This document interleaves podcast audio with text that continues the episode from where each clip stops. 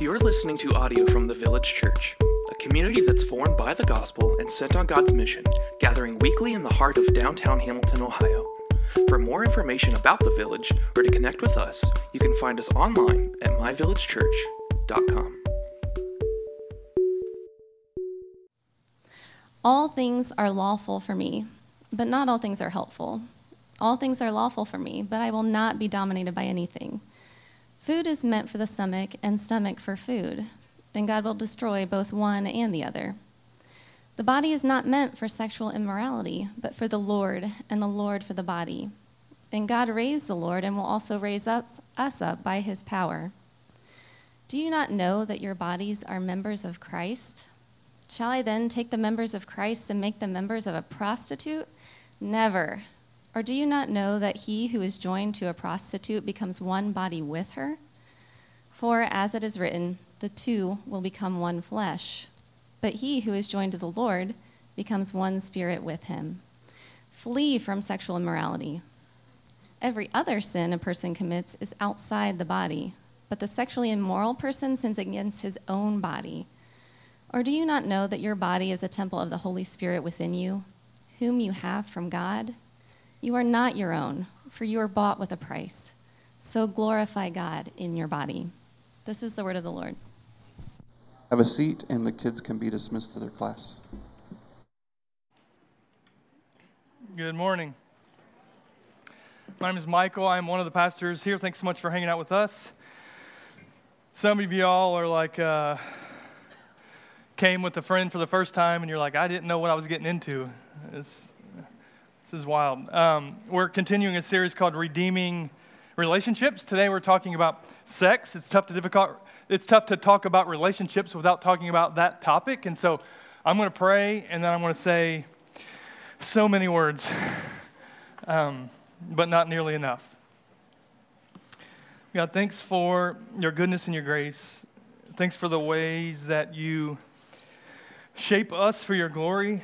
Um, thanks for the ways that you meet us wherever we are broken, delighted, anywhere in between. And God, specifically for this day, as we kind of just in some low key way celebrate the, the fact that the Village Church has existed for 14 years. What a wild thing. Um, thanks for hearing my prayers and the prayers of so many that we might be in a room like this, just doing what the local church does singing songs to you and about you, praying, sitting under your word together, responding taking communion together. What a gift. Thanks for sustaining us. Would you let your word and your words shine bright today? In Jesus' name, amen. So, welcome to the sex talk. I remember being 10 years old, sitting in my living room, watching Beverly Hills 90210. My parents were in the room. And I remember uh, Mr. Walsh, that's Brenda and Brandon's dad, Mr. Walsh. He, uh, he said to then teenage Brandon Walsh something about women or girls or like, you know, some whatever, some cultural thing uh, that teenagers need to hear about sex or whatever. And I remember like it was yesterday, Brandon Walsh like looking at the camera almost, and he said, he said, Dad, I know we had that talk when I was 10 years old. And I remember like, and I looked over to see if my parents were like paying attention because I was 10 years old. And I was like, I, that's the last thing I want to talk about with my dad. Um, and so, man, uh, I, know this meets us in different places. And, and some of you may have been looking forward to this. And I know from your text this week and, and the amount of times that I heard particular songs, even this morning, like, like there's this song that says, uh, Let's talk about sex, baby. Let's talk about you and me. And I've heard it today several times, um, more than I've ever heard it since like 1997. It's wild. Um, but, but I also know that, that some of you stayed home today because there's no way you can sit in a room where you know that this is what I'll be talking about for, you know, an hour. I want to set the table for us today. I, know that this meets us in different places, and some of you are, are merely curious of unknowns. And some of you are disgusted by your experiences. And some of you are, uh, you, you feel guilty about your desires or your lack of desires. And, and some of you never think about sex at all. And some of you, that's all that you can ever think about, and it's always on your mind. And I know that some of you are satisfied, and I know some of you are dissatisfied, and I know some of you are married, and some of you are unmarried, and some of you wear lenses of sin and suffering and shame. And I know some of you have secrets that haunt, and some of you, when we talk about this, you have, have treasures that delight right? This meets us in different places, and some of you are engrossed in sexual sin that consumes your thoughts. and It even breaks through and it wreaks havoc on any form of healthy relationship that you have. And I know some of you have different expectations than your spouse, and so there might be guilt or there might be frustration. Some of you have different expectations with your dating partner that challenges you and your walk with the Lord or challenges them and their walk with the Lord. I know some of you have loads of experience and some of you lament your lack of experience. And I know some of you are hoping for tips today, and that's not what we're doing. and I know some of you already wish that I would stop talking. As a preface, I, I can't preface every single thing that I'm going to say today, and I wish that I could. But I, I do want to throw up one slide if uh, the next slide. If you're at a place to where you want to reach out to someone for real we are mindful of that and, and we will handle that confidentially. If you're a woman you want to talk to a woman we can get you connected appropriately. Um, you can email women at myvillagechurch.com or men email men at myvillagechurch.com because we know that although there are certainly opportunities for jokes and lightheartedness we also know that this meets you um, some of you in places that are, are not that way. And so as an encouragement. The, the main idea that we're talking about today is this sex is from God to be enjoyed as God has designed. And, and all I'm doing is painting a picture with several scriptures today, like yeah, we're just going to look at a, a, lot of scripture and, and tease it out a bit. And the first thing, these are basically the three points. And so the first point is this sex is from God. And that means that it has a purpose that is from God. Sex is from God. We go all the way back to Genesis chapter 1, verse 27 and 28. And this is what he says in the beginning of the book, right? The beginning of the first chapter of the Bible. So God created man in his own image. In the image of God, He created him. Male and female, He created them. And God blessed them. And He said to them, Be fruitful and multiply and fill the earth and subdue it, and have dominion over everything every fish of the sea and the birds of the air and every living creature that, that is a creature upon the earth. Be fruitful and multiply. See, God could have multiplied His glory and his dominion over all the earth for all time through, you know, asexual reproduction processes things that produce that reproduce just by themselves maybe on a cellular level or whatever. He could have done that. Or or he could have multiplied his his glory and dominion over all creation by by putting a, a king's throne or a scepter ruling from the clouds. But he didn't do that. God chose to see it through that, that his living creation that he made was overseen and ruled generation after generation by the fruitful multiplication of humanity joining, joining together in God ordained commitment. Two humans together, physically, spiritually, and practically operating as one. God's plan to multiply his glory and his rule on the earth was that a man and woman would have sex. That was his plan from the very beginning. The fruit of that most vulnerable act would be multiplication of his glory for all the earth. So remember, God made Adam and he, he sat him in the garden. He made all these other things and, and he named all the creatures, but there was not found a helper fit for him. That's what we read. Not found a helper fit for him. And the word helper uh, we hear this all the time. God is referred to as helper in the Old Testament. So this isn't some this class deal. He, he, was, he had not found a suitable mate to, walk with him through this life. God made woman from Adam's rib, and then we read in Genesis 2:23, then man said, this is wild. The first thing that Adam says when he sees his woman, when he sees the first woman that's ever been, is poetry. He speaks in poetry. So out the gate, Adam was aiming to impress, right? This at last, and I'm sure it sounds better in the original language, but this at last is bone of my bones and flesh of my flesh. She shall be called woman because she was taken out of man. And then we read this, this commentary from the Lord. Therefore, a man shall leave his father and mother and hold fast to his wife, and they shall become one flesh. There's a load in that. In this act, a physical expression of the unity intended for marriage. Two become one. This is part of the divine design where sex unites in a way no other act does. One says it this way a union between two so profound that they virtually become a single, uh, a new single person. The word united, or, or to cleave, as some translate, to make a binding covenant. It is the binding of every aspect of their life together. It is a merger into one single legal, social, economic unit. They lose much of their independence. In love, they donate themselves to one another wholly. So if, if marriage feels hard, it's the rub against that reality.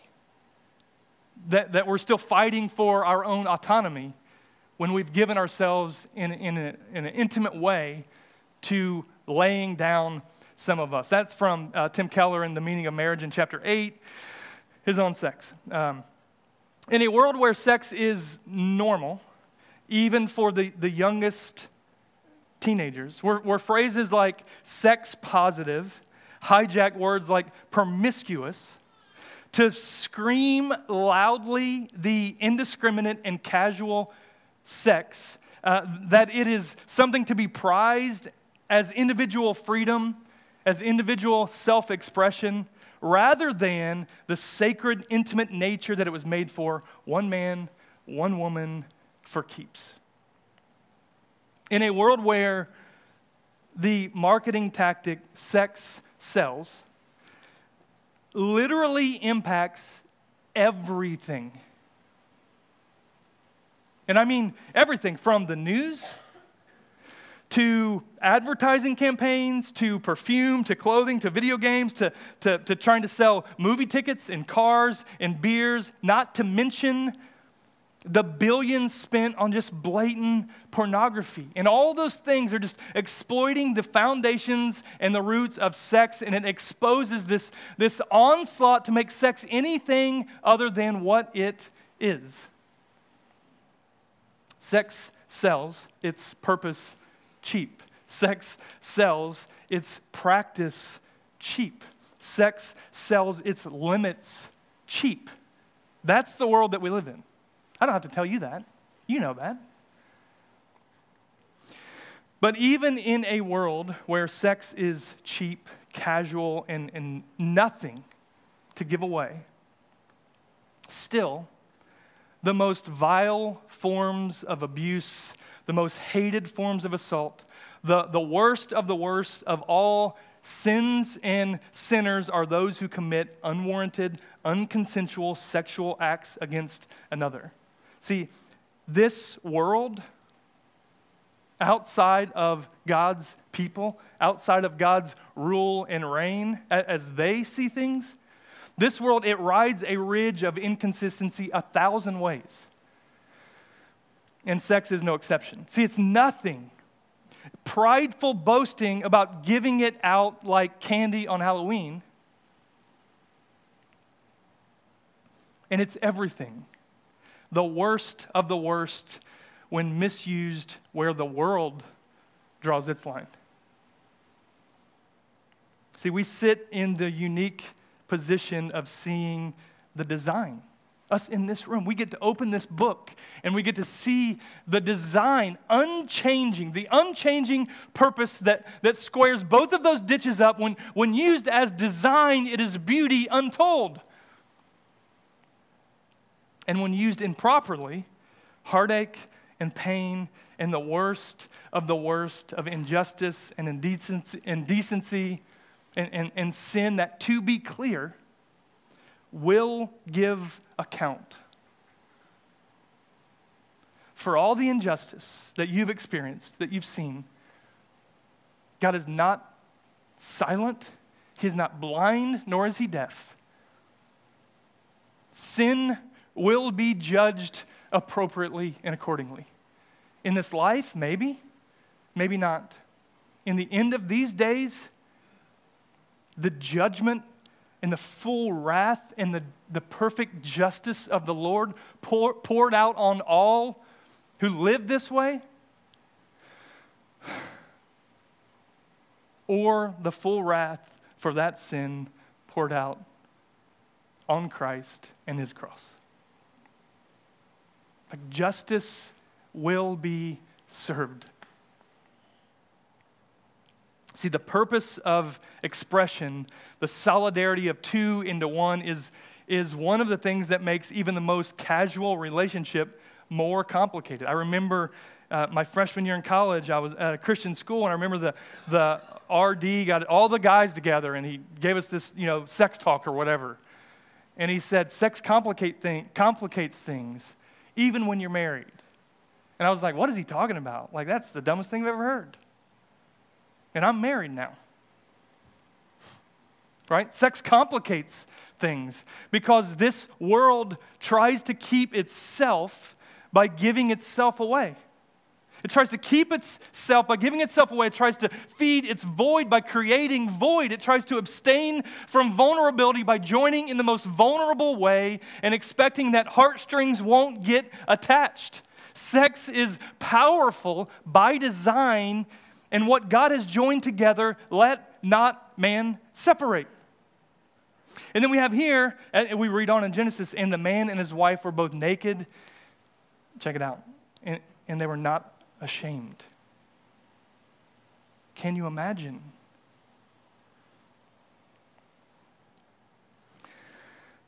They were naked and not ashamed the innocent state of Adam and Eve in the garden before God and one another was as vulnerable of a state as any two can be.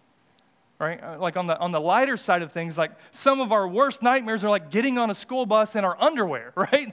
And, and we're like uh, embarrassed and insecure, and, and, and that's just like the worst thing at, at merely just being seen by others in this state. There's a show on uh, Discovery or something, Naked and Afraid. It's been on forever, I think. There's a show, Naked and Afraid. And, and not only is that the worst idea I have ever heard in my entire life, I mean, bugs. I mean, you're in the woods with a complete stranger of the opposite sex, and you are completely naked. And you're supposed to, I don't know, survive for days, weeks. I don't know. I, I, I, don't know. That's the worst idea I've ever heard. But not only is it the worst idea I've ever heard in my entire life, gosh, I would never, ever do that. Why would you do that? But it is the way that many Christians feel about sex, even when they are married naked and afraid. So you've been told to avoid sex at all costs. It's bad. Don't be like the world. Don't give away what you can't get back. And then, in the twinkling of an eye, after a 30 minute ceremony exchanging rings, vows, wine, cake, it's suddenly supposed to be the greatest gift received on your wedding day or wedding night, no matter how great your new toaster or air fryer or serving dishes. This is supposed to be better. In premarital counseling stuff, Kim and I always talk about the idea that Hollywood really messes up stuff. Like pop culture really messes up any notions that we have for sex, even in just like, gosh, even in like prime time television stuff. It just it, it undermines and it really messes up uh, what we say uh, the expectations of a new husband and wife. From performance to frequency to location. Like if you just watched movies and shows, you would think that like your life was going to be wild, right? And maybe yours is, but like uh, th- there are ways that that that Hollywood and, and pop culture in general just like destroys the intimacy of what this is supposed to be like. And, and I think the church has done a pretty bad job as well. Um, maybe well intending uh, at preparing married couples for the joyful, if not clumsy, if not satisfaction of God honoring sex. And this is the only personal story that I will tell today. Kim's like, oh gosh. I just remember, you know, Kim and I got married really young, and, and we just remember like, this has been like off limits our whole life and it was just it was just a, a, little difficult to like get used to this being okay. Like it just felt it just felt wrong and yet like this is this is this is good. And, and if you're unmarried or, or if you're you're young or, or whatever like i hope that changes for you today. Like sex isn't dirty it's, it's from the Lord. And the world corrupts it and makes it all sorts of things that it shouldn't be. But sex is not a dirty thing um, uh, I read this week that, that Christianity is the most body positive movement that the world has ever known. Like, like God created us bodily with, with, with physicality, and, and God Himself took on flesh in the incarnation. Jesus, the, the, the creator of all, the, the agent in creation, He showed up and He, and he put on a, a flesh suit, He put on a, a body just like ours and, and he died and he rose again with a, with a body, a, a resurrected body. And, and one day, whether we die or we're taken up in glory in the, the twinkling of an eye, we will put on a body eternally. If this isn't a safe place to talk about intimacy that's purposed by God, then, then the world gets to define the purpose of sex for our kids, for our spouses, for ourself. And, and it's, it's just too important to let that happen, to continue letting the world have the last word or the loudest voice. Like, like the world out there would have you believe that sex was designed or at least refined and perfected by the world for liberal use and personal gain without consequence. That is not true. Because sex is from God for a purpose, we are free to have this chat we are free to talk about it publicly or, or, or as a family or, or with our kids appropriately. Because if we hide it and we treat it as a bad thing, then this act designed by God will be robbed of its good pleasure and will rob even married couples of the deepest, most intimate opportunities that they have available. Naked and not ashamed. What beauty nothing to prove, nothing to gain, nothing to achieve, nothing to be insecure about because in his eyes, she is completely secure. She is the embodiment of what beauty is to him. In her arms, he is completely secure the epitome of masculinity to her. This is the design, this is the gift. No, no Saturday morning regrets, naked, unashamed. And I know that's not everyone's experience, but that is, that is the design for good from God. The second thing we see is it's to be enjoyed. Like there is some element of, of practice to that, right? It's something that we get to do.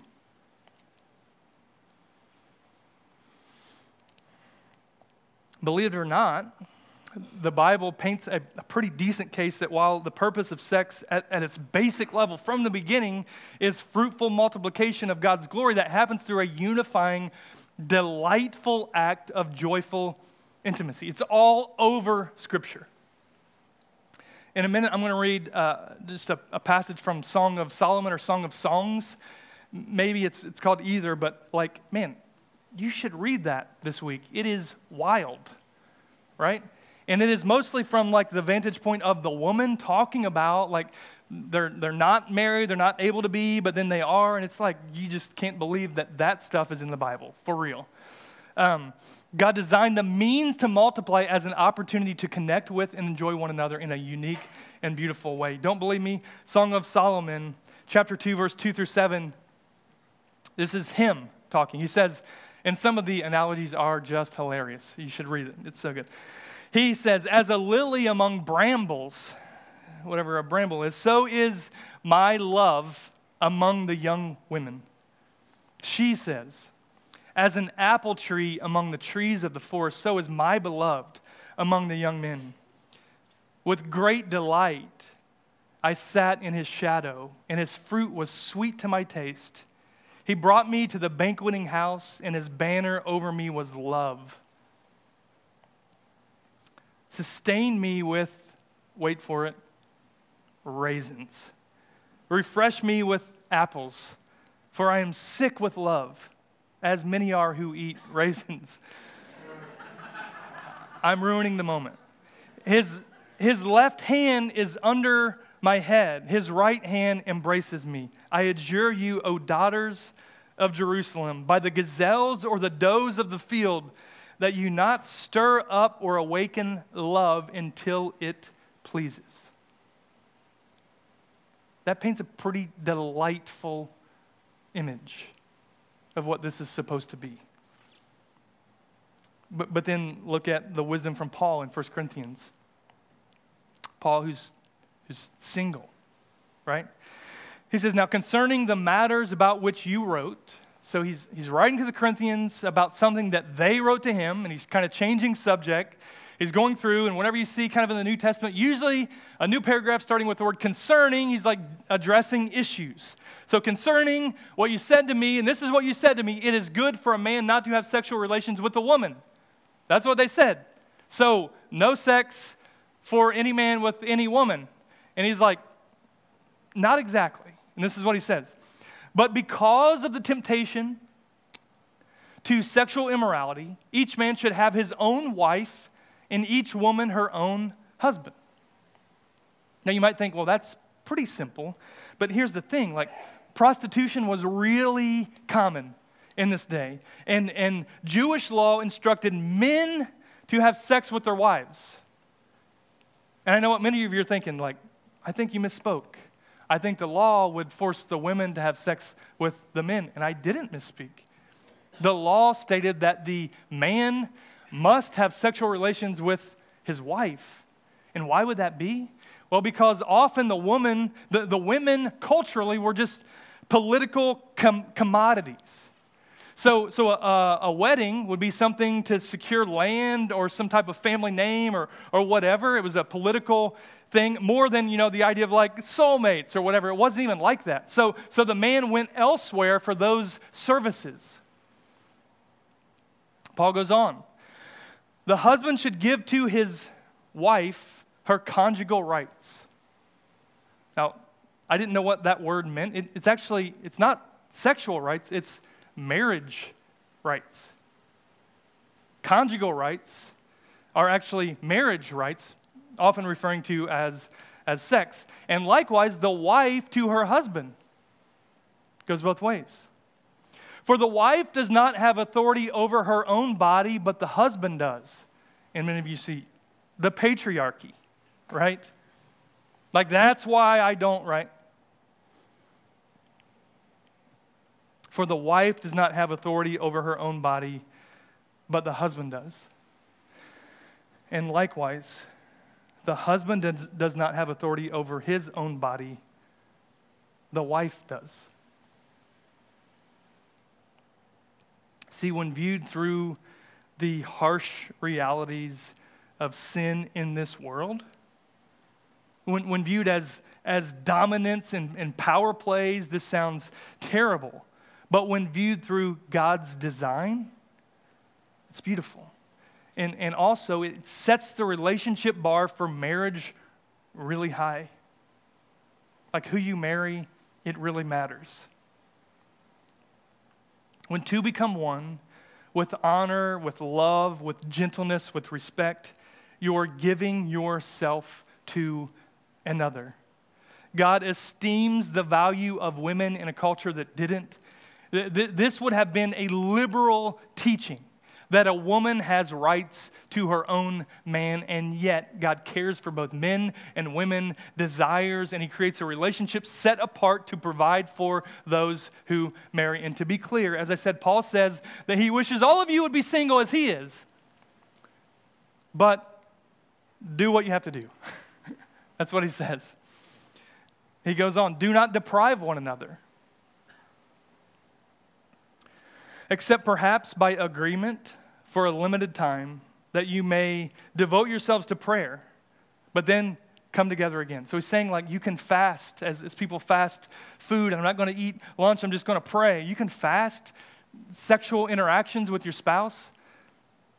But he says, then come together again so that Satan may not tempt you because of your lack of self control. See, sin has stained creation and it, and it includes in that our sexuality. There are two ditches that kind of like seem to be in play here. One is, is demand, and one is neglect. It is not good to have sex with a woman. That's, that's what the, the Corinthian Christians appear to have adopted their view of sexuality, and, and Paul refutes that. He says this, and there should be a, a slide for this up here God designed marriage as the place for the expression of human sexuality. Sex within marriage has both relational and spiritual benefits. It also has the practical benefit of reducing the temptation to engage in sexual sin. It is relational, it is emotional, it is spiritual, it is physical, and as practically as I can be, I want to say a couple things about that.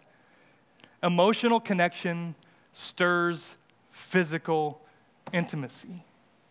And some of you say, well, amen and amen. I've been trying to tell that for years. Emotional connection stirs physical intimacy. Duh. But also, physical intimacy cultivates emotional connection. Everyone is wired differently. And both of those things are important. And there's ebb and flow, and, and some couples may be more easily gravitate towards physical passion and others towards emotional connection. And it is the commitment of, of uh, one to another that kind of absorbs those seasons or whatever that is. But it is important for husband and wife to communicate everything, right? Talk about everything, but regarding sex, it's important to communicate desires to make things more enjoyable and, and also to understand that there may be different desires that are healthy to talk through. And some of those desires may be completely unrealistic. And some of those may be realistic expectations. And, and I'm not solving your problems today, I'm just exposing your problems today right? Like if you're married or you're in, you're in a relationship where these things are involved, then you should talk after this, right? Aim to meet your spouse in their desires, especially in ways that only you can provide. Like, I imagine there are relationships where one spouse withholds sex because they're not stirred emotionally.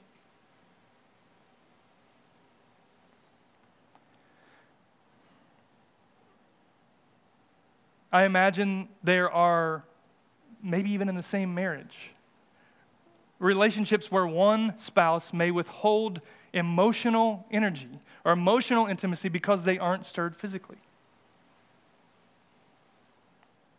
In marriage, you are not your own. So, what Paul's saying is withholding whatever ain't the play. That's what he's saying. You will be sexually dissatisfied In your life, you will be sexually dissatisfied. In your life, you will be emotionally dissatisfied. Even in marriage, both of those things are true. He won't be as thoughtful as you like, and she won't be as whatever as you hope. It's what you do with that. It's where you turn as you process those feelings that invite you to walk in the spirit, love, joy, peace, patience, kindness, gentleness, self control. Or you walk in the flesh, bitterness, resentment, and none of those other things. And you may think that your partner is the problem, but I would say if you think that your partner is the problem, maybe they are. But, but I would first look inward and I would say, how are things with me and Jesus? Am I looking for my spouse? Am I looking for my dating partner to give me things to make me whole in a way that only Christ can do? Man, there's, there's, there's room for a lot of this to go wrong, which is why Paul cautions. And he says, stop playing manipulative score-keeping games. Understand that sex is spiritual and emotional and physical. Be aware how Satan works and don't give him even a glance to work in areas of vulnerability. See, traditionally, not always, right?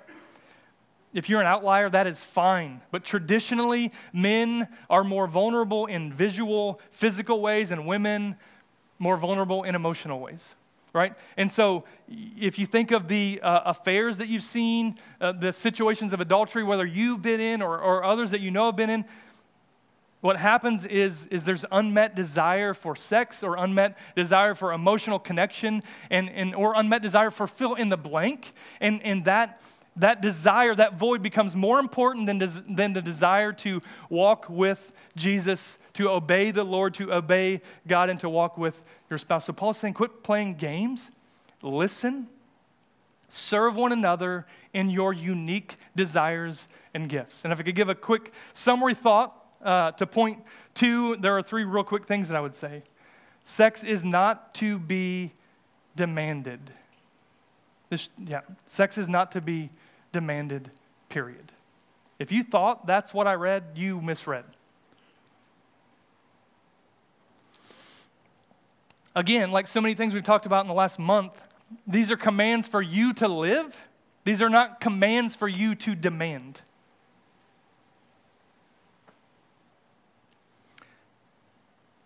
You may lay down your life in a particular way, and your spouse may not meet you in the same way. So walk in the Spirit and demonstrate self control. The second thing, it is unwise to withhold sex within marriage. It's unwise, that's what he's saying. Or it is unwise to withhold emotional connection. It is unwise to withhold time together. It is fill in the blank. Know your spouse. Because of desire and temptation, study and know and listen to your spouse and serve them. And if you're, you're unmarried, be creative in your pursuits. When you have a relationship, with someone. Be creative in your pursuits in a way that, that values them and honors them and respects them and builds them up and lifts them up and pursues them without the use of your body.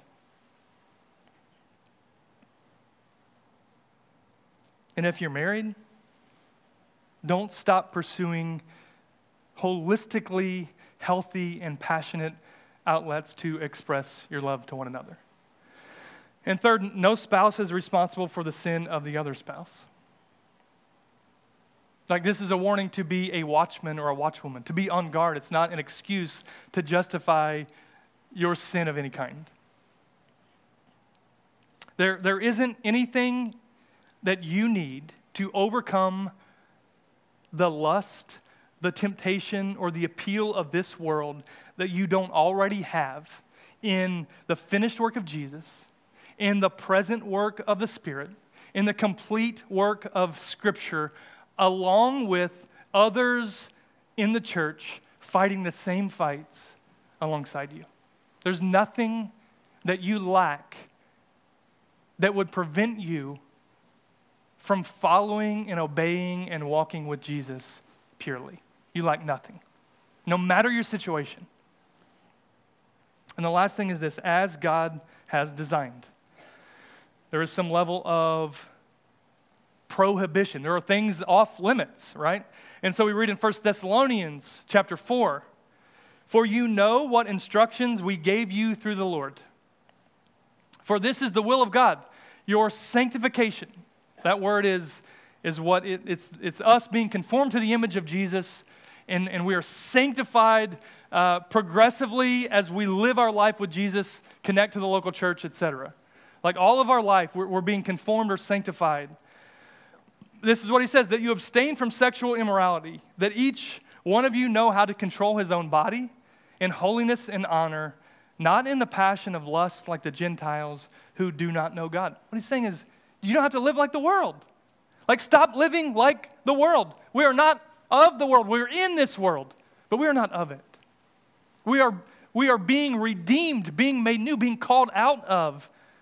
See, sexual immorality, I'll throw a definition up here, is a concept found in the Bible that refers to any sexual activity outside the boundaries of a consensual, monogamous marriage between one man and one woman. Emphasis on any sexual activity, emphasis on outside of marriage or prior to marriage, emphasis on one man, one woman, emphasis on man, woman.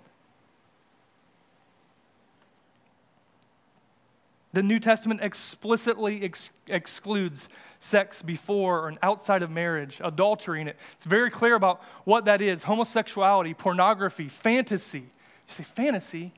What harm is there in that? Much harm. And Jesus said it this way He says, You've heard it said, like, don't kill people. But I say don't hate them. Because if you hate them in your heart, you're a murderer. And you say, well, that's great. But then he says this He says, don't commit adultery. You've heard it said. But I tell you, if you lust in your mind and your heart, you're an adulterer.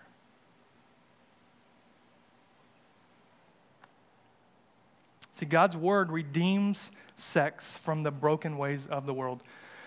Let me show you some of the broken ways of the world. I'm going to read a song that I won't sing, all right? My lover's got humor. She's the giggle at a funeral. Knows everybody's disapproval. I should have worshiped her sooner.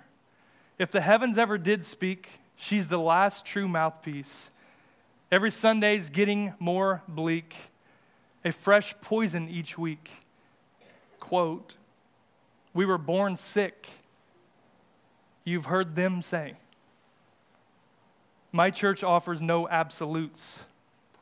She tells me worship in the bedroom. The only heaven I'll be sent to is when I'm alone with you. I was born sick, but I love it. Command me to be well. Amen, amen, amen. Take me to church. I'll worship like a dog at the shrine of your lies. Tell you my sins, and you can sharpen your knife. Offer me the deathless death, good God. Let me give you my life. Take me to church. In June 2019, Hozier explained that the intention behind this song was to write something that, that was a kind of celebration of sexuality. The song contains sexual under overtones. Hozier elaborated that an act of sex is one of the most human things, but an organization like the church, say through its doctrine, would undermine humanity by successfully teaching shame about sexual orientation. The song is about asserting yourself and reclaiming your humanity through an act of love. Or, or as the kids say, that is trash. It is literally an anthem decreeing that we should worship the creation over the Creator. Sex is God, or at least an act of worship to the God of self. And if sex is your Savior, or, or the bedroom is your temple, you have no Savior at all. No matter what you thought 40 minutes ago, you get to determine who and what you will call God. Right now. It, doesn't matter where this meets you, it doesn't matter all of the stuff. Like you get to determine who or what you will call God, and then you get to figure out what it looks like to worship Him. And so you might say, well, why did God design it this way? He tells us. And finally, I'm going to get to our focal passage today, right? 1 Corinthians chapter 6, verse 12 says this. All things are lawful for me, but not all things are helpful. All things are lawful for me, but I will not be dominated by anything. Food is meant for the stomach, and the stomach for food, and God will destroy one and the other. The body is not meant for sexual immorality, but for the Lord, and the Lord for the body. So he's saying that we know that this body will be washed away, right? But even so, it has a purpose because it, it will be raised up. Uh, one says it this way Since the master honors you with a body, honor him with your body. And again, Tim Keller, uh, in his book on marriage, says sex with a prostitute is wrong because every sex act is a unifying act. There's no category for giving your body to one to whom you will not also give your whole life. Or C.S. Lewis says, sex without marriage is like tasting food without swallowing it. Paul goes on to say, and God raised the Lord and will also raise us up by his power. Do you not know that your bodies are members of Christ? Shall I then take the members of Christ and make them members of a prostitute? Never. Or do you not know that he who is joined to a prostitute becomes one body with her? For as it is written, the two will become one flesh. But he who is joined to the Lord becomes one spirit with him. Flee from sexual immorality. Every other sin a person commits is outside the body, but the sexually immoral person sins against his own body? Or do you not know? Like this is, and this is the power for us to live free. That your body is a temple of the Holy Spirit within you. Your body is the temple of the Holy Spirit living inside of all who are in Christ, whom you have from God. You are not your own, for you were bought with a price. So glorify God in your body. Man. Like that's that's the essence of what we're talking about. That, that you have a body that is that's for the Lord, that's set apart, that is that is spared by him for him at a great cost. You are so valuable you are worth literally the body broken and the blood spilt of Jesus himself. That's how much he cares about you and your body. And so I, I just want to hit on three real quick things. What, what all of this kind of shows us. For those who are in Christ, your body is not meant for sexual immorality. It's not meant for that. Sex doesn't define you, it doesn't even control you your, your sexual identity, that's not even what defines you. In a world that, that screams that it does, that that's the most important thing that you are, that's not true. Your body is not meant for that. The second thing, if Christ is pure and you are one with Him, you have every tool necessary to live redeemed for His glory. He washes us clean he makes us new. And you might be overwhelmed by, like, I don't even know where to start from this moment forward. Start with your heart. Commit yourself to Him. Know the love that He has for you no matter what, and let that flow out of you in the way that you live your life. If, if you never experience sex on earth, you're, you're no less there's nothing about you that's less than, than any other person. Christ is enough, and one day He will sustain and satisfy by His mere presence near us for all time. And the last thing is this because your body is the temple of God, you are not your own. You are not your own. You are bought with a price. Man, the band can come on up. We get to respond however, however we want. We can sit right where you are, can listen to these songs, you can pray, you can stand up, you can sing, you can go over there, you can pray uh, at that prayer bench if you need to kneel by yourself, you can pray back by that tree. Uh, my wife and I will be back at the end of this aisle. We would love to pray with you. There will be some people over there. You can respond if you're in Christ. Man, we get to be taken to this table that demonstrates our value and worth despite anything that we've done to this point in our life. What that means is his body was broken, his blood was spilled, so that we might have life, that we might be in his presence for all time.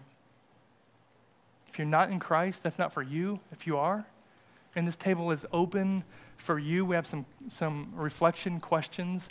We get to reflect and repent receive and respond and rejoice at what the Spirit is doing inside of us. God, thank you for these people, for this room, for your word, for, for your goodness. God, I know it meets us in different places. Would you send us out built up, not torn down? Would you remind us of who we are in you, no matter what, who you're making us to be? Would you give us the power? By your finished work and by your, your present spirit, by your, your final word, would you give us the power to live free, to use our bodies to give you all the glory? In Jesus' name, amen.